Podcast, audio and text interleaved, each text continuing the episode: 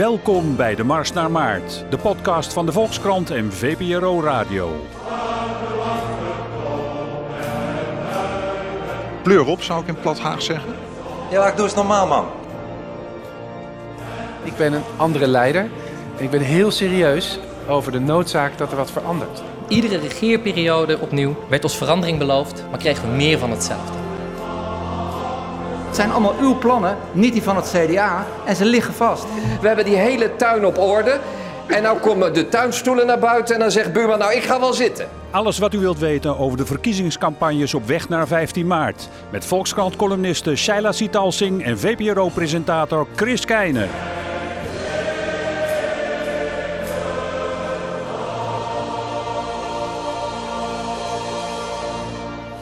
Dag Shaila, goedemiddag.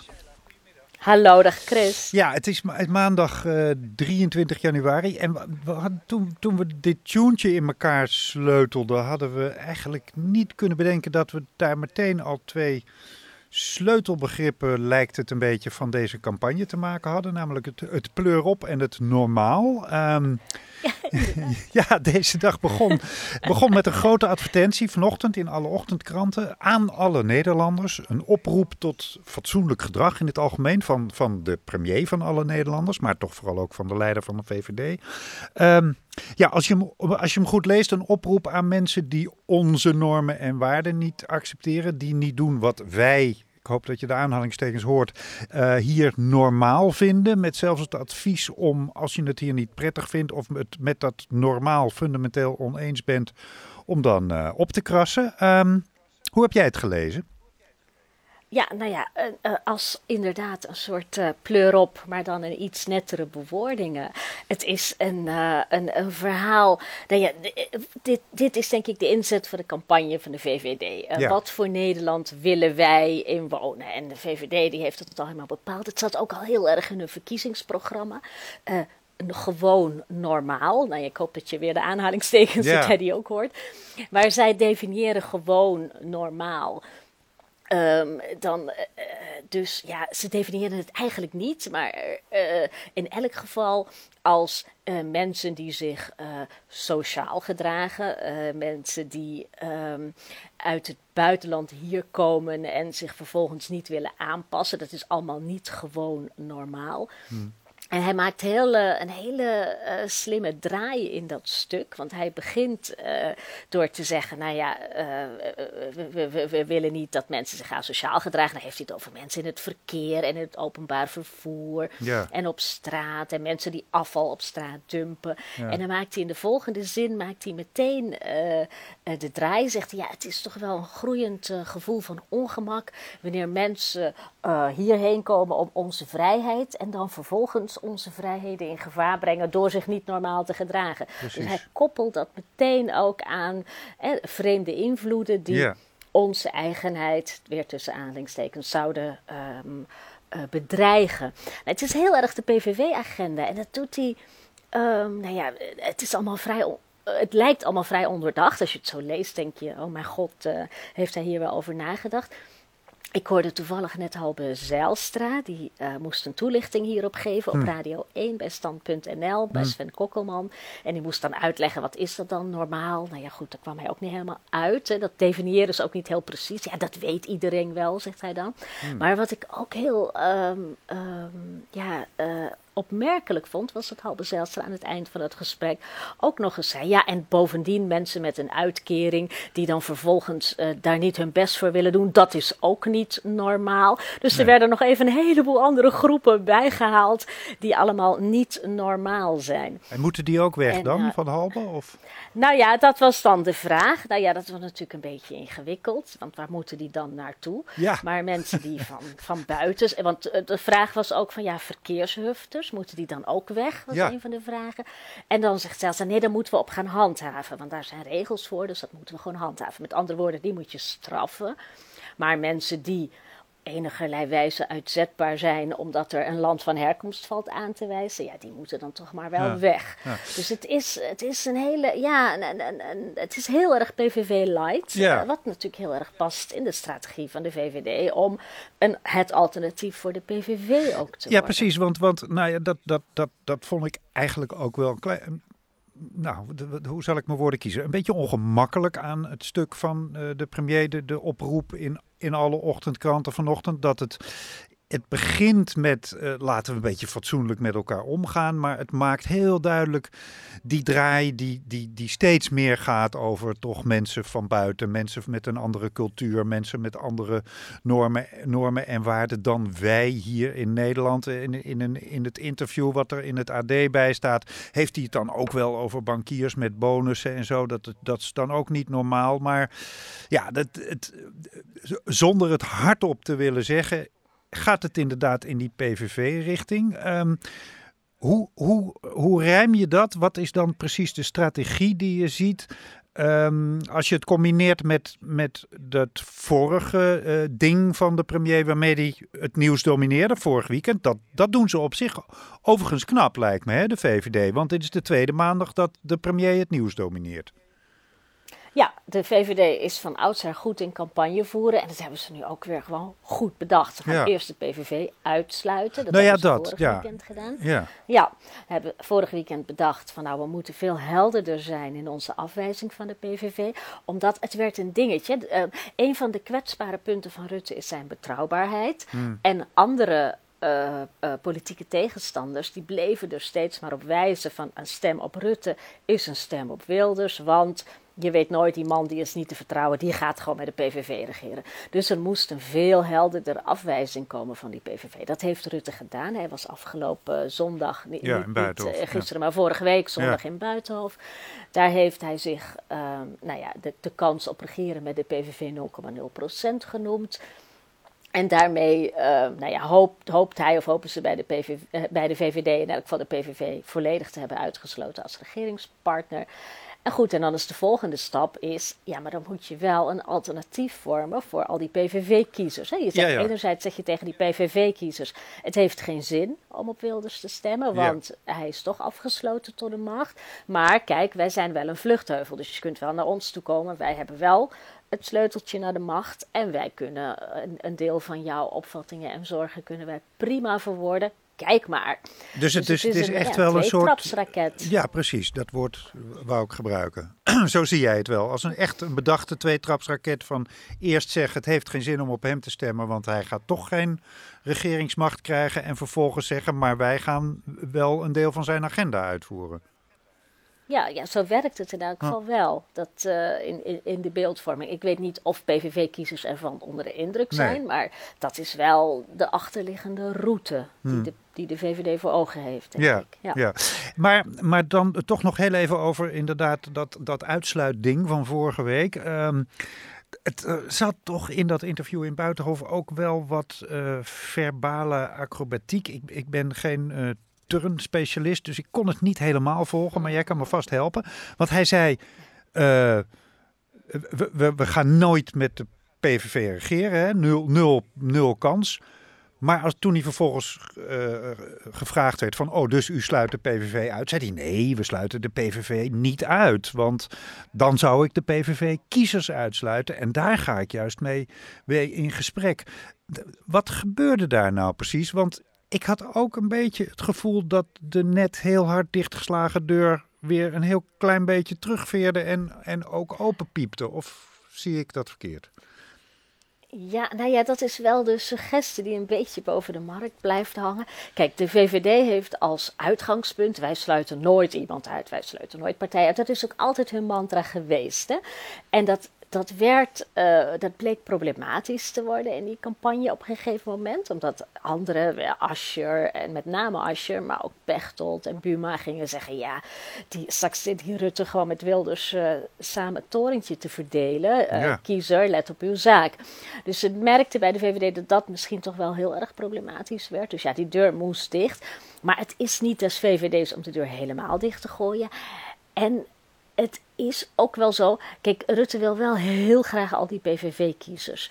Dus hij moet wel, als hij, de, als hij heel categorisch is, is zijn afwijzing van de PVV en ook in zijn afwijzing van de standpunten van de PVV, Dan vervreemdt hij voelen de. Ja. PVV-kiezers denken, ja, die moeten we dan niet hebben. Nee. Dat is een, een deugdmens, of weet ik veel hoe dat heet. Dus Rutte moet laten zien dat hij ja. ook wel een goed mens, ja. Dus Rutte moet ook wel laten zien dat hij dat, dat niet is. Dat hij wel degelijk een, een heel goed alternatief is. Want dat is niet Maar het- normaal om het een goed mens te zijn.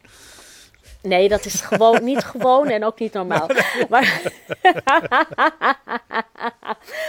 maar eh, zijn geloofwaardigheid, hij, dat is wel zijn zwakke punt. Het zwakke punt van Rutte in de campagne is zijn geloofwaardigheid. Want Ja. één vandaag, die deed een dag later een enquête onder zijn opiniepanel van geloven jullie de VVD? Dat ze inderdaad 0,0% kans is dat met, de PVV gaan stemmen. En meer dan de helft van de mensen zegt, nou, nee, dat geloven we niet echt.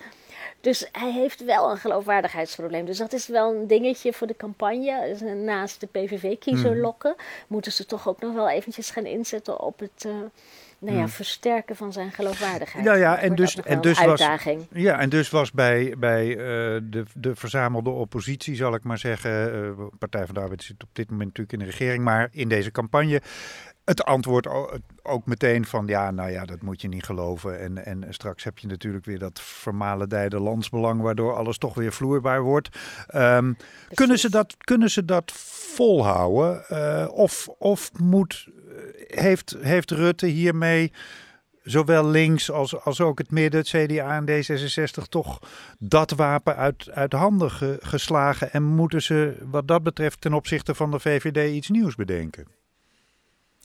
Nou ja, wat ze sowieso eh, moeten doen is, is iets meer bedenken dan alleen maar op Rutte's geloofwaardigheid. En kijk uit, voor je het weet, duikt hij met de PVV in bed gaan zitten. Maar dat is natuurlijk wel een beetje een magere agenda. Mhm. Dus zouden natuurlijk iets wel, wel, ook wel iets op, op iets andere punten. En je ziet bijvoorbeeld nu bij links, je ziet bijvoorbeeld Ascher.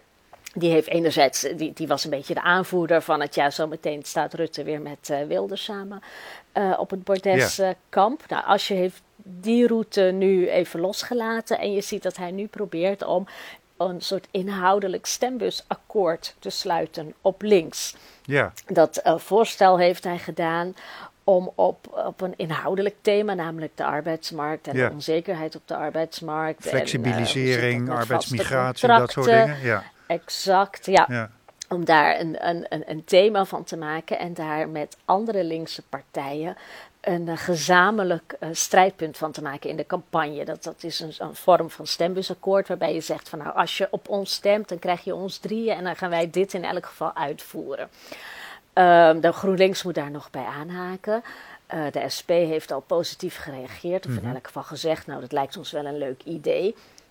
Ehm, eh, maar in die strijd op links is het nog maar de vraag of het voor GroenLinks, voor Jesse Klaver, die van die drie linkse partijen er nu misschien wel het beste voor staat, Ja. of het wel in zijn belang is om zich daarbij aan te sluiten. Kijk, voor, voor Asscher is het belang wel duidelijk. Die staat er van de drie partijen, GroenLinks, SP, Partij van de Arbeid, het slechtste voor. Al ontlopen ze elkaar niet heel veel hoor in de Nee. peilingen, maar Asscher is wel de onderste. Die, dus die moet, die moet voorbij en Roemer en eh, Klaver. Dus het, het, het, het belang voor Asscher om met iets van een stembusakkoord zich nog aan de andere twee te proberen op te trekken, dat, ligt, dat, is, wel, dat is er wel. Daar Ja. kun je wel een redenering voor opzetten. Maar voor iemand als Jesse Klaver, die gaat eigenlijk best lekker zo in zijn Ja. eentje. Die heeft dat misschien niet nodig, dat dode gewicht van de Partij van de Arbeid. Dus die, eh, Nee, ja, en, en bovendien... die al gaat wa- dat denk ik niet doen. Nee, al was het maar in, in eh, laten we zeggen, de oude mediadynamiek. Het eerste grote televisiedebat komt eraan van, eh, van RTL eind februari. RTL. Daar, daar mogen de, de, de, de vier grootste partijen aan meedoen. Het zou zomaar kunnen zijn dat dat PVV, VVD, CDA en D66 wordt. Er, zal bij links er één eh, boven het maaiveld uit moeten komen om überhaupt in beeld te zijn. Dus er is in, aan die linkerkant ook tegelijkertijd gewoon een keihard gevecht eh, eh, ga- gaande over wie wordt de grootste. Al was het maar in de peilingen voor 26 februari, toch? Ja, ja, en dan hebben ze helemaal niet zoveel tijd. En het, het grappige met dat debat is, eh, inderdaad, RTL neemt dan de vier grootste partijen uit de peiling. Ze gebruiken daarvoor de peilingwijzer, Ja. dat is een soort gewogen gemiddelde wat Tom Lauwers maakt, de politicoloog van de UvA. En Tom Lauwers is er zelf heel ongelukkig mee dat RTL dan nu zo op vier eigenlijk dat afsnijdt, omdat dat tamelijk willekeurig is. Want Ja. hij zegt, ja, mijn peilingwijzer geeft juist een, eh, niet, niet echt puntschattingen aan, maar een, Grote foutenmarge. een, een marge. Ja. Ja. Een marge waarbinnen partijen zich bewegen. En als je die marge meeneemt, zitten er een partij of vier, vijf, zes binnen min of meer dezelfde marge. Dus die zouden eigenlijk, eigenlijk volgens zijn marges is Asscher is het verschil tussen Asscher en Pechtold helemaal niet zo groot. En, of is er eigenlijk nauwelijks verschil tussen. Dus, dus nou ja, goed, dat is een, een, een, een, technisch dingetje. Maar hij is dus heel ongelukkig met de wijze waarop dat nu wordt vormgegeven. Ja. Het interessante van dat RTL-debat is ook, het wordt nu ook wel een soort zichzelf eh, vervullende voorspelling. Als iedereen maar blijft roepen dat het heel belangrijk is en een gamechanger Ja, is. ja, ja, ja. En dan gaat de pers, gaat dat, dat echo dan dagenlang door in, in, in de pers, op tv en in de kranten en op de radio van wie het goed deed en wie dat debat dan heeft gewonnen. Ehm, als, je dat, als je dat maar blijft herhalen, ja, dan gaan de kiezers dat ook wel geloven. Die Ja. denken, nou, oh, de verkiezingen zijn er kennelijk al. Oh, oké, nou ja, dan is dit kennelijk al de gedoodverfde winnaar. Ja. Dus het is ook wel het belang wat aan het RTL-debat wordt eh, gehecht. Het belang is er zeker, hoor, maar het zit hem vooral ook in het echo eh, in de media Ja. de dagen erna. Ehm, dat, dat, is, dat is ook wel een hele gekke dynamiek. Dat Nou, doen we goed. zelf, hè? Dat ja, we nou, laat- belangrijk maken. laten we daar dan nu mee, nu mee ophouden. Laten we even dan op de inhoud. Je zei eh, de oppositie, CDA, D66, maar vooral ook links zal toch ook meer substantie moeten hebben dan alleen maar zich afzetten tegen Mark Rutte. Nou goed, als je doet dat nu met, met te proberen dat eh stembusakkoord over de arbeidsmarkt. Ehm, de VVD lijkt heel duidelijk echt alleen maar op dat identiteitsdebat in te zetten. En daar lijkt het toch ook wel heel erg vooral over te gaan, deze campagne. Die identiteit, daar kan links nog steeds niet echt zoveel mee, hè? Nee, Asscher heeft het natuurlijk wel geprobeerd. Hè? Die heeft het over, ehm, nou moet ik het even goed zeggen. eh, Ja, eh, patriot, iets met patriotisme, patriotisme, ja. Iets met beschaafd patriotisme of zo. Ja. En, eh, en hij zoekt het dan Normaal in, hè, de- patriotisme. De, Zoiets, ja. Hij zoekt het dan in de, in de Bulgaren en de Roemenen en de Polen die hier komen werken. Dus hij koppelt er dan een inhoudelijk arbeidsmarktthema aan vast. Maar dat noemt hij dan ook een vorm van patriotisme. Dus, eh, dus, dus als je zoekt dat wel, ja, het is iets wat slecht bij de Partij van de Arbeid past. Het is iets Hmm. wat sowieso slecht bij de sociaaldemocratie past, denk ik. Omdat dat toch ook heel erg is arbeiders alle Internationale solidariteit, ja. Absoluut, dat is toch een beetje waar de sociaaldemocratie op drijft. Bij de SP past het al iets meer. De SP is van oudsher veel meer een partij van, eh, van Nederlanders voor Nederlanders. Is altijd al tegen arbeidsmigratie geweest, omdat het voor arbeiders eh, ongunstig is. Ehm, dus het past wel meer bij de SP. Maar Roemer is er niet de man. naar. Ik heb hem eigenlijk nooit echt iets in die richting horen roepen. De SP is wel bijvoorbeeld heel ehm, actief geweest bij het Oekraïne-referendum. Ja. Om daar nee tegen te zeggen en zo. Dus de, de SP roert zich wel op het thema van wat voor Nederland zijn we en wat willen we zijn. Maar ze hebben daar niet echt een verhaal bij, een, een coherent verhaal bij. Zoals de VVD dat nu heel erg aan het maken is. Nee. eh, echt, echt, hè, ze zijn niet leidend op het thema, zoals dat dan heet. Nee. En GroenLinks is op zich weer wel, eh, is op zich weer wel, denk ik, eh, staat er goed voor om dit thema uit te dragen. Namelijk het, het tegengestelde. We zijn voor Ja. een open samenleving. We zijn voor internationalisme. We zijn voor eh, de, de cosmopoliet. En eh, daar heeft eh, Jesse wel een verhaal bij. Hij staat er zelf ook een beetje voor. Hij is er een beetje de belichaming van. Ook als, als, als kind van een migrant, migrantenvader. Ehm, dus GroenLinks zou, is, is denk ik nog wel het, het meest van die drie partijen op links, heeft daar denk ik nog het meest wel een doordacht verhaal over. Wat Ja. Jesse ook al in boekjes heeft opgeschreven en zo. Weet Ja. je, daar is over nagedacht. Die hebben daar een verhaal, een, een soort tegenverhaal. Wat een tegenverhaal tegen, tegen het, nie- het nieuwe normaal eh, van de premier zou kunnen zijn. Ja. Oké, ik wou tot slot nog Ja. even ehm, een, wat, een wat andere en, en meer overkoepelende kwestie. Er, eh, er, er verscheen vorige week een interessant boekje van een politicoloog, Tom van der Meer. Ehm, Niet de kiezer is gek, heet dat boek. Het verhaal van de afgelopen jaren is toch ook dat, dat onze democratie uh, op wankelen staat. Hè? Dat de instituties niet meer, niet meer werken, dat het vertrouwen in de democratie weg is. Dat er, dat er hè, uh, nou ja, iemand, iemand als Thierry, Thierry Baudet met zijn Forum voor Democratie, die, die hamert daar natuurlijk op. Van het is allemaal verkalkt, het is een 19e eeuw systeem, we moeten wat anders doen, we rijden nog steeds met de postkoets.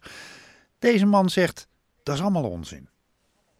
Ja, het is een heel vrolijkmakend boekje. Ik heb het gelezen en het is, het is erg leuk. Um, hij, nou ja, wat hij uh, zegt, en hij, hij toont dat ook redelijk overtuigend aan met allerlei onderzoek wat er is gedaan en wat we weten uit politicologisch onderzoek, dat het vertrouwen in de democratie als, als, als, als ding, als, als, als instituut, als begrip um, gewoon hoog is in Nederland. En sowieso in heel veel westerse democratieën, maar dat met name in Nederland het geloof in, in het functioneren van de democratie is hoog. Er, er, is, um, ja, er, is, er is natuurlijk af en toe wel onvrede, maar dat, dat, niet, dat is niet structureel en dat ligt niet echt aan de, aan de basis van hoe het functioneert. Hij zegt waar mensen wel ontevreden over zijn, is over politieke partijen. Yeah. En over hoe die hun verantwoordelijkheid nemen en hoe die bestuurscultuur uh, invullen. Er is wel onvrede over de bestuurscultuur bestuurscultuur. Maar hij zegt de democratie als systeem nee.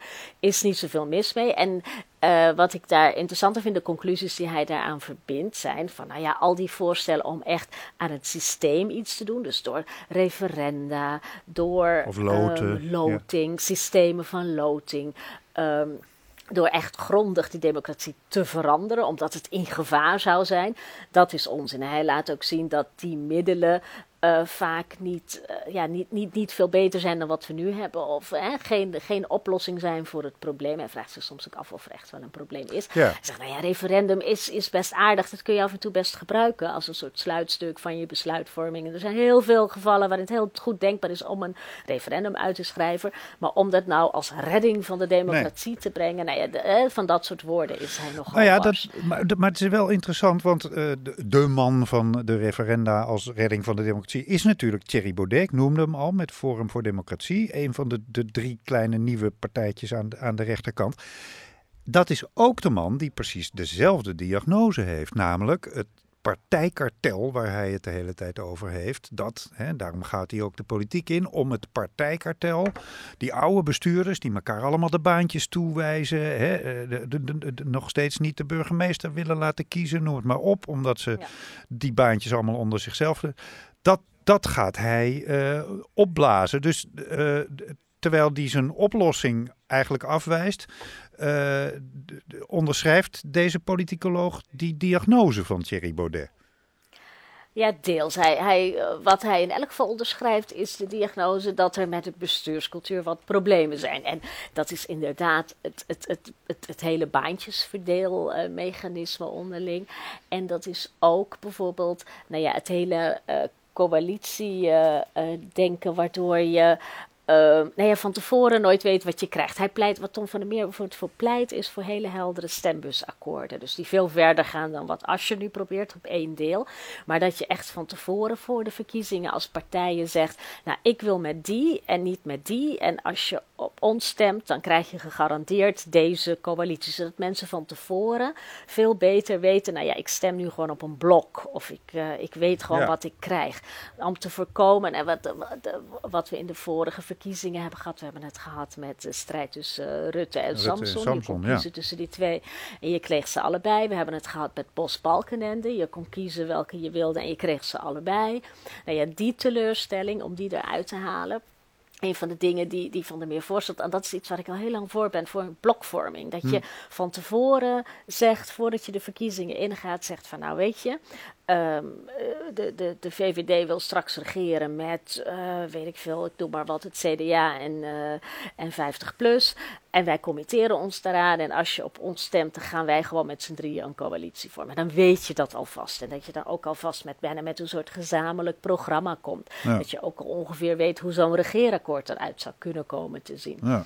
Nou ja, wat, Dat, wat dat eh, betreft hebben ze bij... meer helderheid. Ja, nou ja, dan, dan, dan eh, heeft eh Asscher daar in ieder geval misschien toch een, een goede zet gedaan in zijn ogen.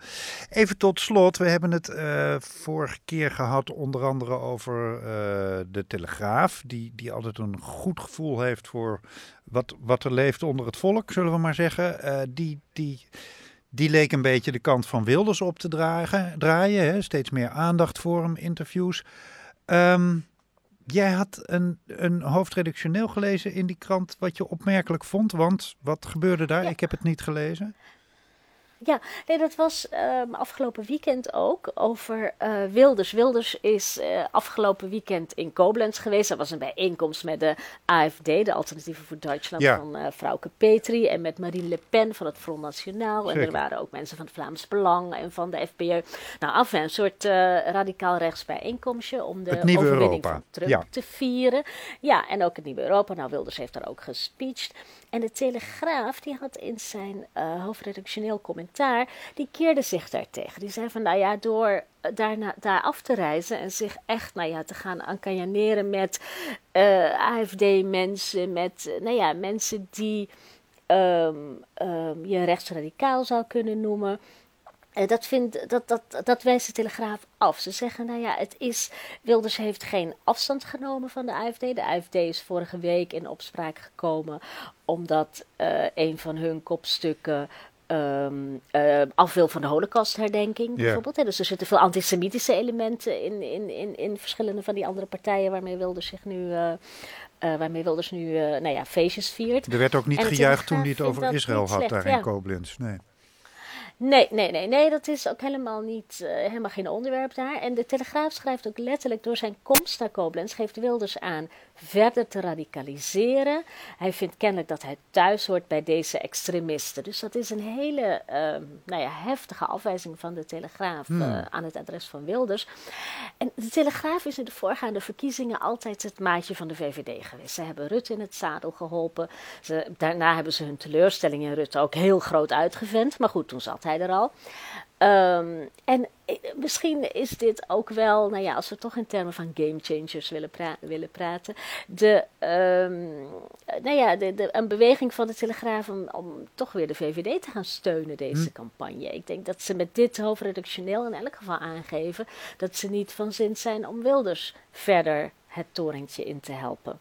Nee. Dus het zou goed nieuws kunnen zijn voor de VVD. En hun, hun oude makker, de Telegraaf, die is misschien weer gewoon thuisgekomen. Goed. Nou, misschien eh, eh, is de VVD gewoon wel heel erg goed campagne aan het voeren. Moeten we dat eh, vooral, vooralsnog constateren. Maar dat, dat heb je geloof ik ook Dat gezegd. sowieso. Oké, we blijven er bovenop zitten. Dankjewel, Sheila. Jij ook bedankt. Dag.